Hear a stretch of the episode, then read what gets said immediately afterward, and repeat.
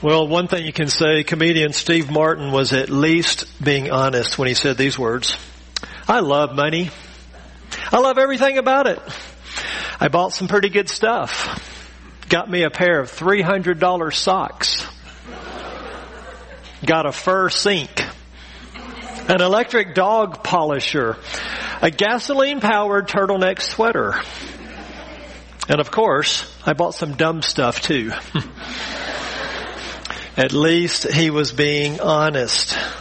Today we're going to talk about money. We're going to talk about financial things. Using the words of Christ and the Word of God, and that makes us come to terms with something that is an epidemic in Western civilization and especially in American culture. Let's just get this out of the way right up front. We're all wealthy, all right? Compared to the rest of the world and compared to the history of the world, everyone in this room enjoys a measure of wealth. If you have a choice of what clothes you're going to wear, if you have a choice of what you're going to eat for lunch, if you own a vehicle, if you have a nice roof over your head, et cetera, and that's all of us, then we're all wealthy. And so we want to get that out of the way right off the bat. But we need to come to terms with probably what is the number one competitor with biblical Christianity in America. Arguably, the number one competition is materialism. It's dumb stuff, as Steve Martin called it. You think about it, whether it's just pure idolatry on one end of the spectrum, of bowing down to the almighty dollar, of serving goods and possessions on one end, or just the constant tug on the other end of the spectrum, the constant distraction that all things materialistic are to all of us, we must confess that pretty much money is on everyone's mind pretty much all the time, with a few interruptions here and there. Everything involves money. Everything involves the issue of how we're going to spend our resources. We're all spending money right this moment and every moment of our lives. If you have a utility, if you have a cell phone, if you have car insurance, if you have any type of financial obligation, you are constantly spending money 24/7. And so it's on our mind. And Jesus knew this would be the case. It was true in his day and it's true in our day. And because it's true, Jesus said more about money than he did about heaven and hell combined. Money is a window into our hearts, and the Lord Jesus knew this, and he took great advantage of it in his itinerant ministry in Israel. So today is financial advice from the Lord Jesus Christ. Will our ears be open? Will we be submissive to the Word of God today? Will we be not only hearers of the Word, but doers of the Word? Will we put action to our faith? Will we show the Lord that we love Him by obeying Him? Turn your Bibles to Matthew chapter 6, midpoint of the Sermon on the Mount. And I want to hear we're going to hear some financial advice from the Lord Jesus from this text. It's Matthew 6, 19 to 24. So you follow along as I read this. Do not store up for yourselves treasures on earth, where moth and rust destroy and where thieves break in and steal. But store up for yourselves treasures in heaven, where neither moth nor rust destroys and where thieves do not break in or steal. For where your treasure is, there your heart will be also. The eye is the lamp of the body. So then if your eye is clear, your whole body will be full of light. But if your eye is bad, your whole body will be full of darkness. If then the light that is in you is darkness, how great is the darkness? No one can serve two masters. For either he will hate the one and love the other, or will be devoted to one and despise the other. You cannot serve God and wealth. Let's pray. Father in heaven, these are the words of your Son, the Lord Jesus. I pray you'd give us ears to hear and a heart willing and enabled to trust and obey, for there is no other way to be happy in Jesus but to trust and obey. We pray in his name. Amen. The main point of this text this morning is this. Jesus persuasively commands his followers to pile up treasures in heaven instead of selfishly hoarding them on earth. The only commands in this passage are in verses 19 and 20. The negative, do not store up, and the positive, store up. This brings us to the main point of this entire passage. And by the way, it is a unit of thought. It is one paragraph. Jesus here persuasively commands his followers, his disciples, those who know him and love him and trust him, to pile up, to store up, to lay up treasures in heaven instead of selfishly hoarding them here on earth. That is what we must unpack this morning, what we must deal with. That's the main point. That's the big idea. But the question comes, why? Why is it wrong to hoard? Why is it wrong to pile up treasures on earth instead of in heaven? Why is that a problem for disciples of Christ? Why is this an issue with the Lord Jesus? And that, my friends, is the burden of this text. The burden of this text is answering the why question. And in this passage, Jesus gives us four reasons why.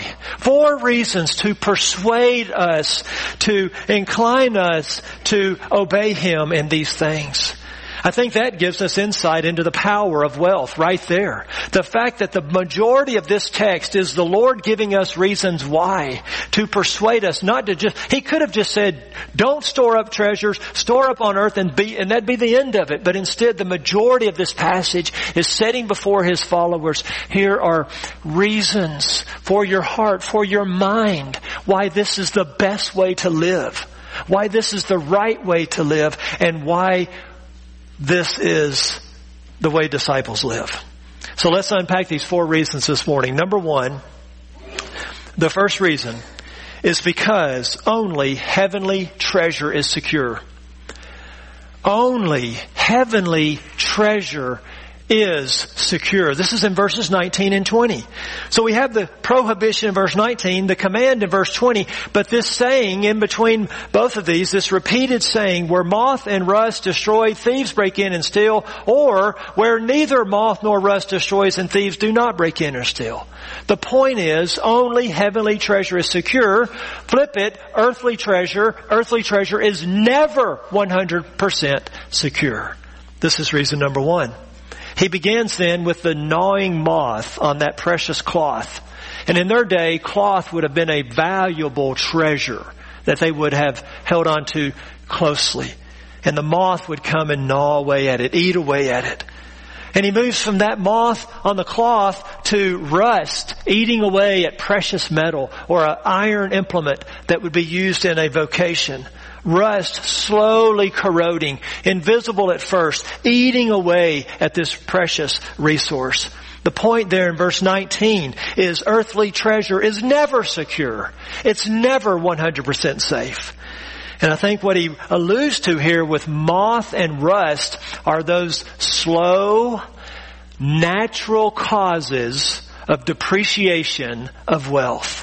Those things that are at first imperceptible, that we don't even notice are going on, stealing from us. Things like termites that are unseen and unknown at first, or inflation, or a weak dollar, or a sinking stock market. How about dry rot of tires? You know, you can have $500 tires, and they can be perfect, and they can just sit there long enough that you not even have a mile on them, and they can be ruined by dry rot. We've had the erosion of bricks at our house. You may have had warping of boards. How about the slow cracking and unsettling of a house foundation because of a drought? Just day by week, month by month. Don't even really notice, don't see it, don't know what's happening until it shows up. These are slow, natural causes that eat away at earthly treasures. And then he talks about a thief. They lived in houses made of mud walls, and thieves often wouldn't go through the door or window. They would actually dig through the wall. And so people would get a box and they would hide their valuables under the floorboards, dig them into the dirt in their house, and that's where they would store their treasures. And Jesus here speaks of the thief that digs through the wall and seeks to find those treasures. Here he speaks not of slow and natural causes, but more of sinful and traumatic causes or losses to our assets.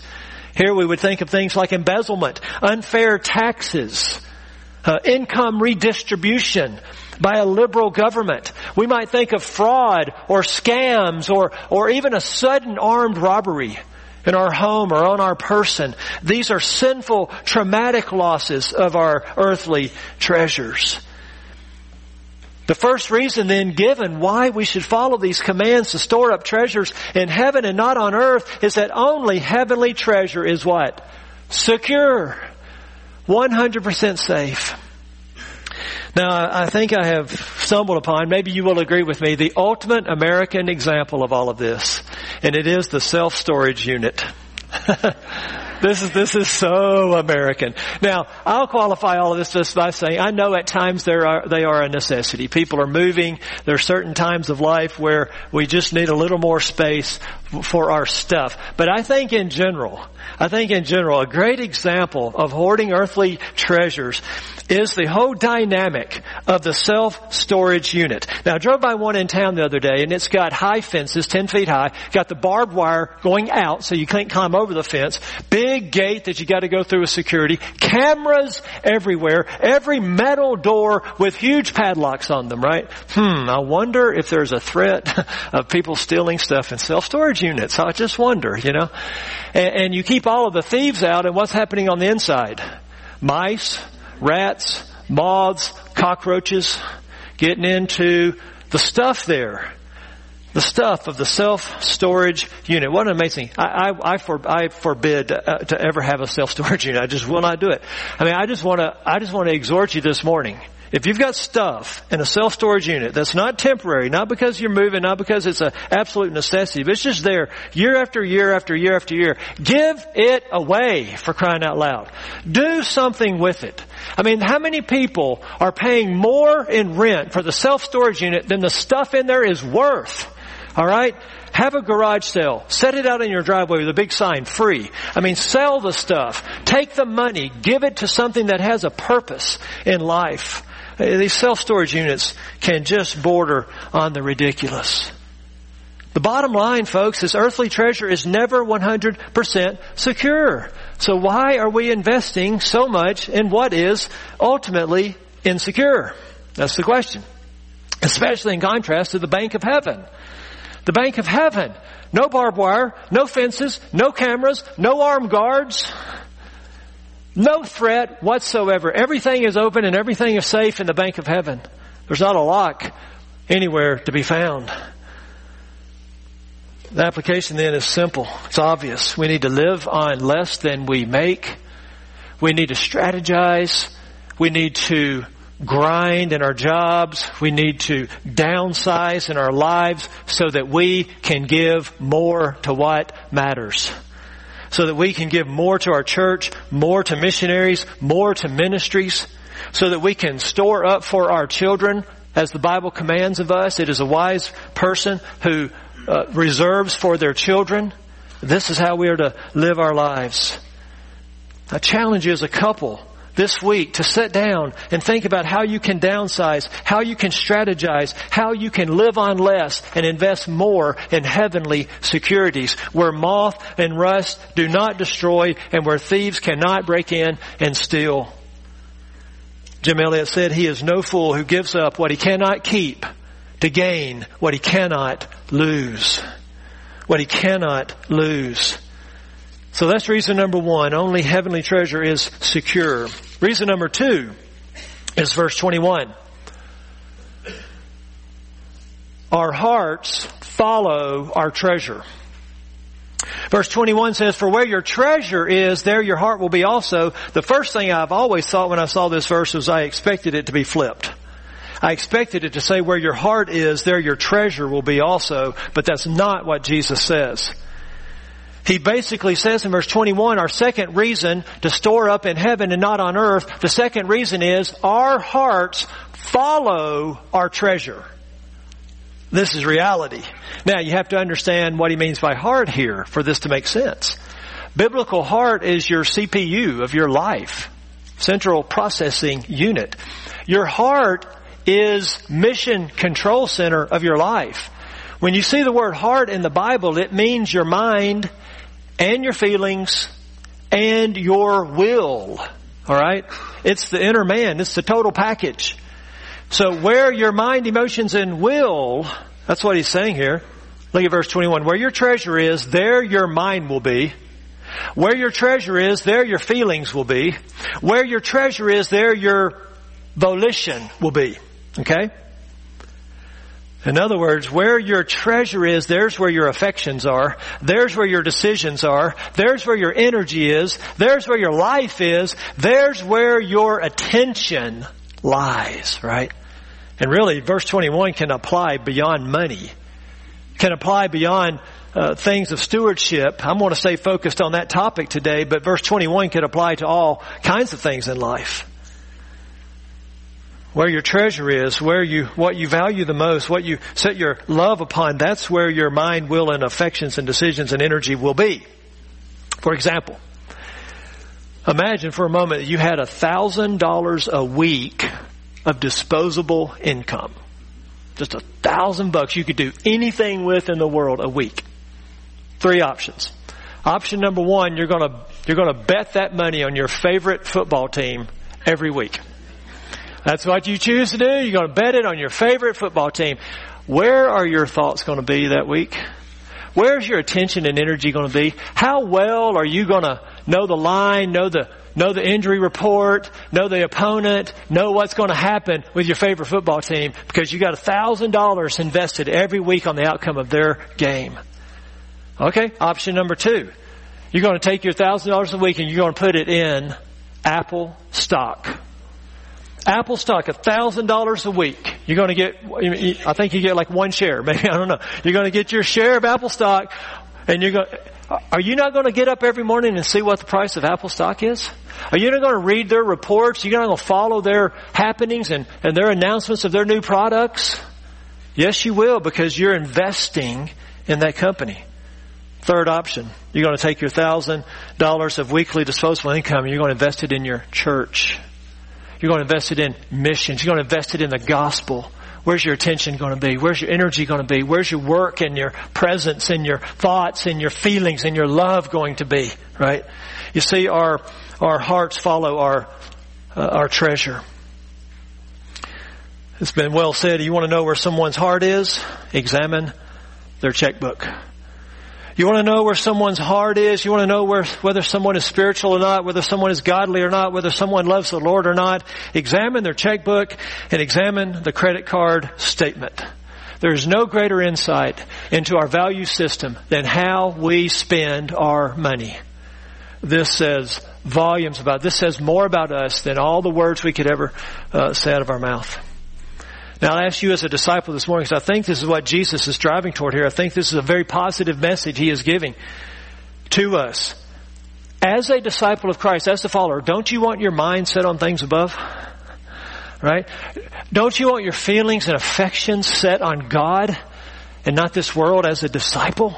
Don't you want your decisions to be made in light of eternity as a disciple? See, that's what's being offered to us here. If you want all of this to be true, then put your money there and it will be true. That's what he's saying in verse 21. Just go ahead and pay it forward. Go ahead and send your money there. And because of the power of money in our day-to-day life, then this will be true. My mind will be set on things above and not things of this earth. Reason number three is verses 22 and 23. And I'm going to sum it up this way.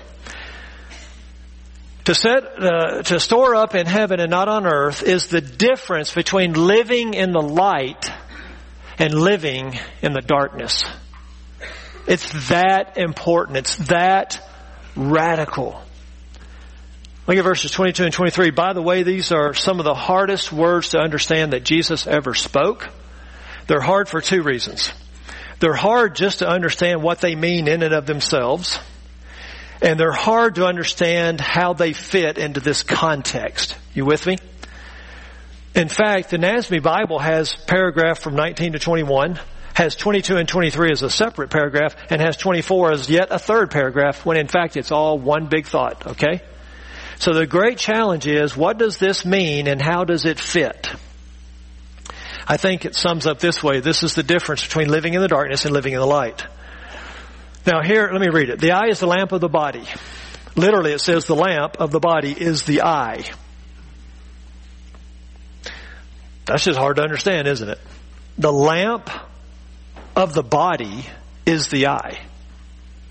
So then, if your eye is clear, your whole body will be full of light. So now it's sounding like he's talking about a window. But if your eye is bad, your whole body will be full of darkness. Okay? If then the light that is in you is darkness, if the light is darkness, how great is the darkness? Everything about this is hard, right?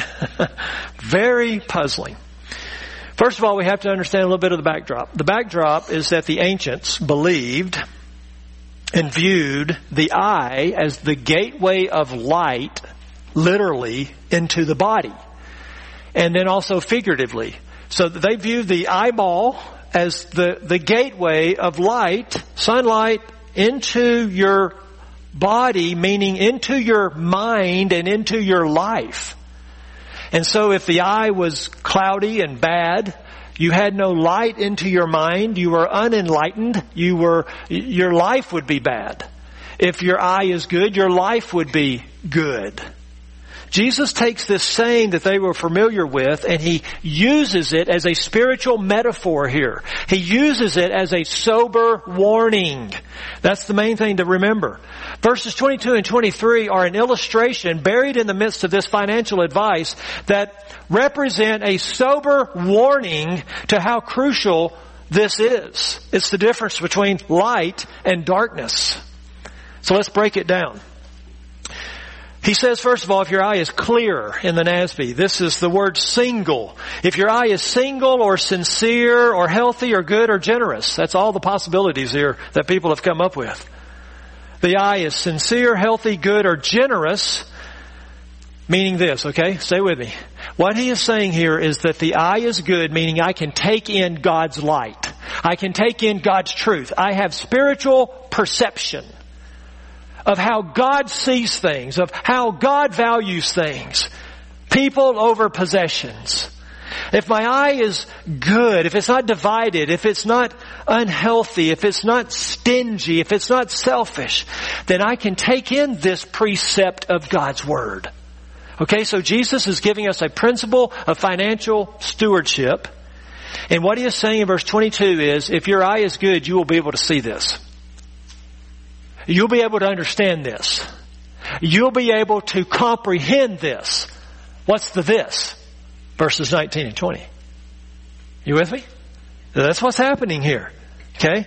And he says, if you are able to see this precept about money and understand it, then your whole life will shine. You will, your body, your life will be radiant. It'll be illuminated. In other words, he's basically saying you're going to be a generous person and you're going to be the light of the world. You're going to be filled with light. The other side is the darkness, the bad eye. This is a person spiritually blinded to God's truth. They can't see the reality of verses 19 and 20. And so their eye is evil. They've got the evil eye. They've got the stingy eye, greedy, lustful, lust of the eye. This person with a bad eye then, listen, sees meaning and sees life in possessions.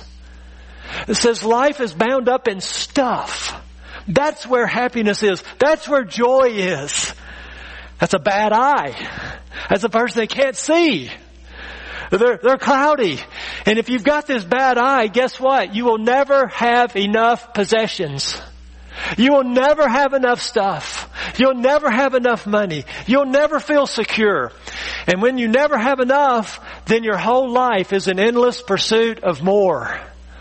Got to get more. Got to have more. This is a bad eye. This is a life full of darkness.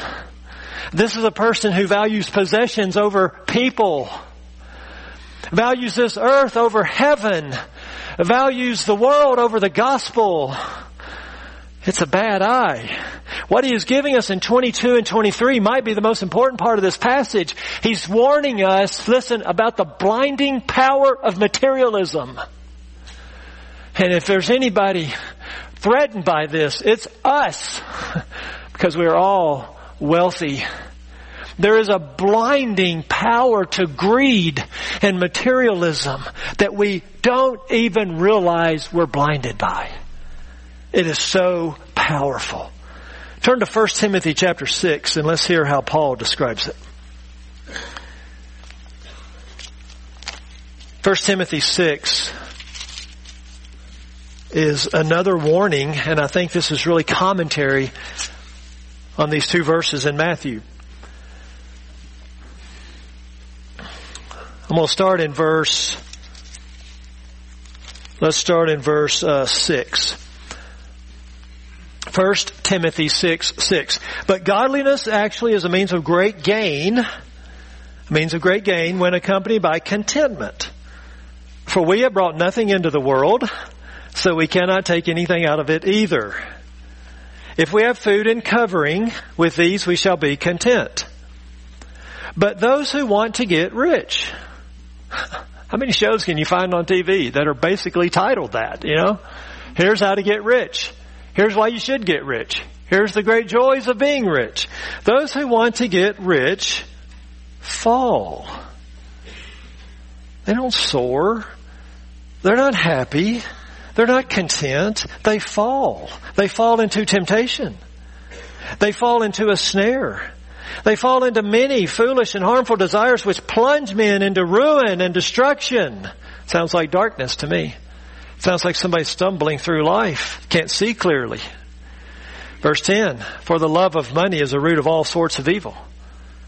This is often misquoted, isn't it? It's often quoted as money is the root of all sorts of evil. Money is neutral. Money is like ours. Money is like food. It's neutral. The love of money is the root of all sorts of evil. And some by longing for it, some by longing for money, have wandered away from the faith. They've lost their Christianity. They've lost their faith because money took the place of God. They wandered away from the faith and they pierced themselves with many griefs. Self-destruction, shooting themselves in the foot, stabbing themselves in the side. They're piercing themselves. God's not piercing them. They're piercing themselves with many sorrows and many sadnesses because they've loved money and they've longed for money, and this is a foolish and harmful desire. I think Paul is giving us exactly what Jesus meant in verses 22 and 23. Let's go back to our text in Matthew, because that last line is also intriguing. He says, if then the light that is in you is darkness, how great is the darkness? How massive, how mega is the darkness? What is he saying? He's saying, if you think you have light, if you think your eye is good and your life is full of light, but in fact you're blinded by materialism, you are doubly blind. You're blind, but you're blind to being blind. You're in the dark, but you're in the dark to being in the dark. So how great is that kind of darkness?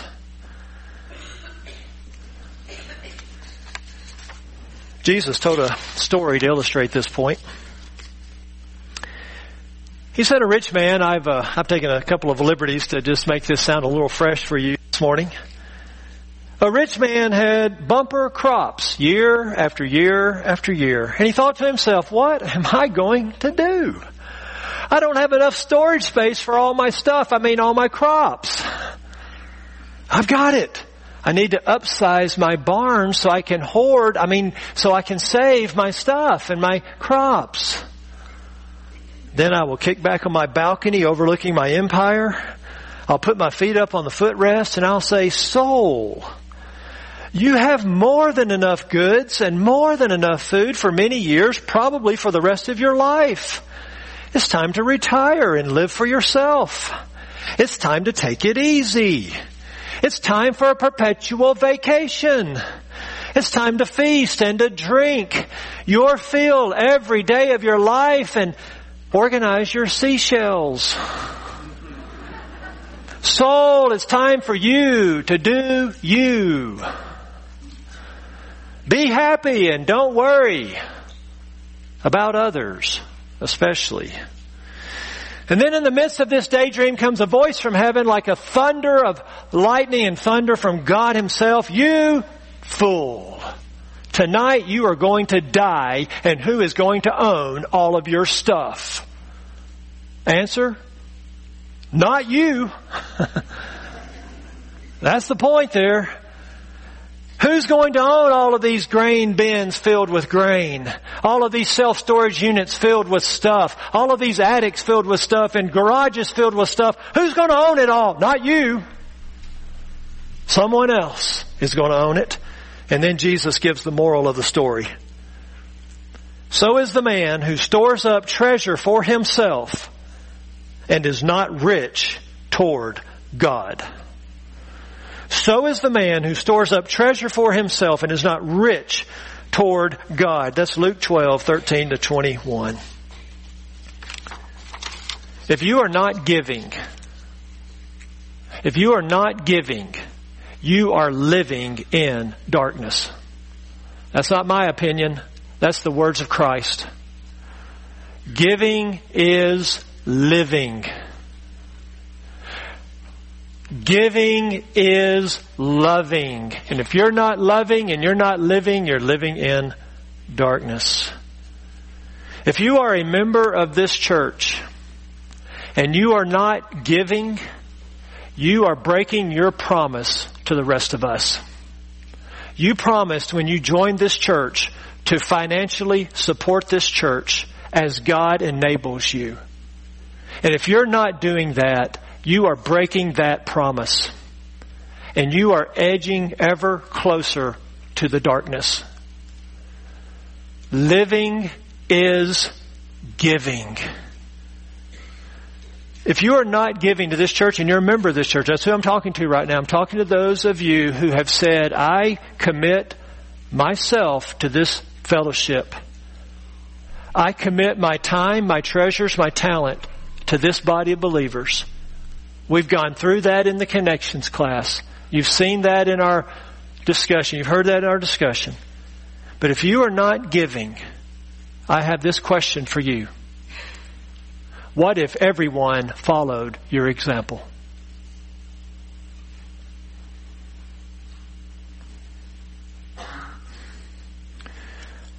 Three reasons so far of why to live this way. Number one, only heavenly treasure is secure. Number two, your heart follows your treasure, and we want our heart to be set on the things above. Number three, it is the difference between living in the darkness and living in the light. Fourth and final reason is verse 24. It is impossible to do both. It is impossible to do both. Look at verse 24. Look, there's no command here. This is an emphatic statement of fact. No one can serve two masters. Can't be done. For either he will hate the one and love the other. This is not absolute. This is relative. This is in comparison. Or he will be devoted to one and despise the other. You cannot serve God and mammon or wealth. So the fourth reason why we should store up in heaven and not on earth is it is impossible to do both. Are you listening to me? It is impossible to do both. You cannot store up treasures in heaven and you cannot store up treasures on earth simultaneously. These two things are mutually exclusive in the mind of Christ. You see, with two masters, it is impossible to give total allegiance. And that's what disciples are supposed to be about. We're talking total allegiance to our master. And if you have two masters, you can't give total allegiance because the day is coming when they will have conflicting demands on your life, right? The day is coming when they will have opposing demands on your life. It would be like having two wives. I just don't think it's going to work, because the day is coming very, very quickly when there's going to be opposing demands on your life.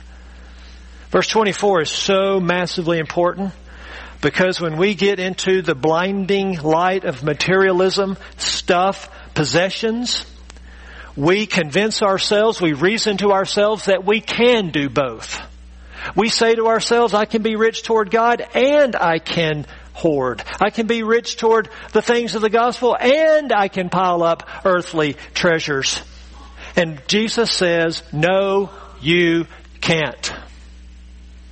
That's why verse 24 is so critical to this discussion. You cannot serve God and wealth. And to believe that you can shows that your eye is bad. It shows that it's foggy, it's cloudy, it's not seeing clearly. Now this is very interesting. The word wealth here is this Aramaic word mammon. And it's Aramaic for wealth or property or possessions. But what's interesting here is Jesus personifies it. It really ought to be capitalized in our Bibles. He personifies wealth as a person, as an owner, as a master, in contrast to who? God. God as a person, as a master, as an owner. And that's what he's doing there at the end of verse 24. What he's saying is you cannot trust both God and money. You cannot serve both God and money. You cannot love both God and money. These things are mutually exclusive. They can't be done, because you can't be owned by both God and money. Really, what verse 24 is saying is, choose you this day whom you will serve. Choose you this day whom you will serve. Almighty God or the almighty dollar. And you can't be both. You see, you can take the word serve and expand it biblically to mean trust, love, fear, devote yourself to, right? It's, all of that is wrapped up in the word serve when you consider the whole Bible. I ask myself the question then, why is verse 24 true? Because our flesh doesn't want it to be true. We want to be able to say, I can live in both worlds. I can have devotion and love and service in both arenas. And so we have to ask ourselves, why is verse 24 uniquely true? Beyond the fact that Jesus said it, right? Now think with me. Here's why. Because perhaps more than anything else in our lives, money can become a substitute for God. I don't think anything else compares to what could take the place of God, where we could fall into idolatry. See, in our sinful flesh, in the lost world around us, they put their hope in money. They put joy. They find joy. You can find security, meaning. You can actually find your identity in your possessions, in your car, in your clothes, in your house, in your vocation. You see the contrast here? You see why Jesus personified it? Because there's nothing like money to take the place of God. We pursue it. We trust it. We depend upon it. Money can become our purpose for life. It can become our Savior. It can become our God. We can think we're invincible because we have money. We can think we can pay enough to the right doctors that we'll live forever. I'm talking about our society, our culture. And this is in contrast to, give us this day our daily bread. This is in contrast to the total dependence on God. Instead, we say, I've got enough money to feed myself for the rest of my life. Why do I need to really depend on God? Or instead of thinking, wow, God may have given me all of this abundance so that I could be His means to answer that prayer in someone else's life. Why do I have more than I need so that God would use me to be the means of daily bread to somebody praying, God, give me this day my daily bread? It doesn't fall out of the sky. It comes from the hand of a Christian. Instead of thy kingdom come and thy will be done, we say, can you wait a while, Jesus? I've got my bucket list. I've got some stuff I want to do. I've got some stuff I want to buy. Instead of battling sin and confessing sin and realizing that sin is a major issue in our life, instead of praying against the devil, lead us not into temptation, deliver us from Satan, instead of having a mindset like that, no, let's just grow our portfolio larger and larger and larger while the fields are empty of workers. I'm talking about the gospel fields and the harvest of the gospel. It really comes down to this. Am I going to live for the Great Commission or the American dream? That's the battle. In this corner, the Great Commission. And in this corner, the American dream. And they're mutually exclusive. I can't live for both. I can't be devoted to both. I can't serve both. I can't love both. I must choose this day whom I will serve. The Great Commission of Christ to go and make disciples, or the American dream of more and more and more and more and more. Choose today who you will serve, God or money. God or money. 4 reasons then to pile up treasures in heaven instead of hoarding them on earth. Only heavenly treasure is safe. Our hearts always follow our treasure. It's the difference between living in the light and living in darkness, and it is absolutely impossible to do both. And so I ask you, what changes are needed in your spending? What changes are needed in your investing? What changes are needed in your finances? I ask us all, whose financial advice are we going to listen to? Whose financial advice are we going to heed? The Lord Jesus or the world? I want to conclude with a little theological reflection. I think some honey to go down with this medicine. Some reminder of who's saying this and perhaps why. Some theological reflection. As I stepped away from this passage, what struck me, perhaps more than anything else, was how much our Lord Jesus loves us. This is such love, such boundaries. This is like when God gave Israel the law coming out of Egypt, not to put a burden on them that crushes them, but to say to them, I love you, and this is for your good, this is for your safety, this is for your protection. And so it is with our Lord Jesus Christ here. He gives us these commands because He loves us. This is pure grace. Here are guardrails for our hearts that we desperately need. He is not calling us here to a life of misery. He is not calling us here to abject poverty. He's not saying sell everything you own and live an absolute impoverished life. They had a money box, the disciples. That means they carried around some money. No need to have a money box if you're not going to have a little in storage every once in a while. In other words, they didn't turn around and everything that was given to them immediately give it to someone else. When Barnabas sold his land, he didn't sell everything he owned. He sold a piece of property and he gave that money to the apostles. This is not a call to socialism. This is not an upending of capitalism and personal ownership. This is not a call to misery and abject poverty. This is a call to love God. This is why it's love. This is a call to us to love and serve God, to make God your ultimate treasure, to find your satisfaction and meaning and purpose and value and identity in God through Christ. That's what this is. What this is doing for us, beloved, is I want to bring you under the lordship of God, who is a benevolent master, a good king, instead of being enslaved to materialism. Instead of being in bondage to credit card debt. Instead of being in bondage to keeping up with the Joneses.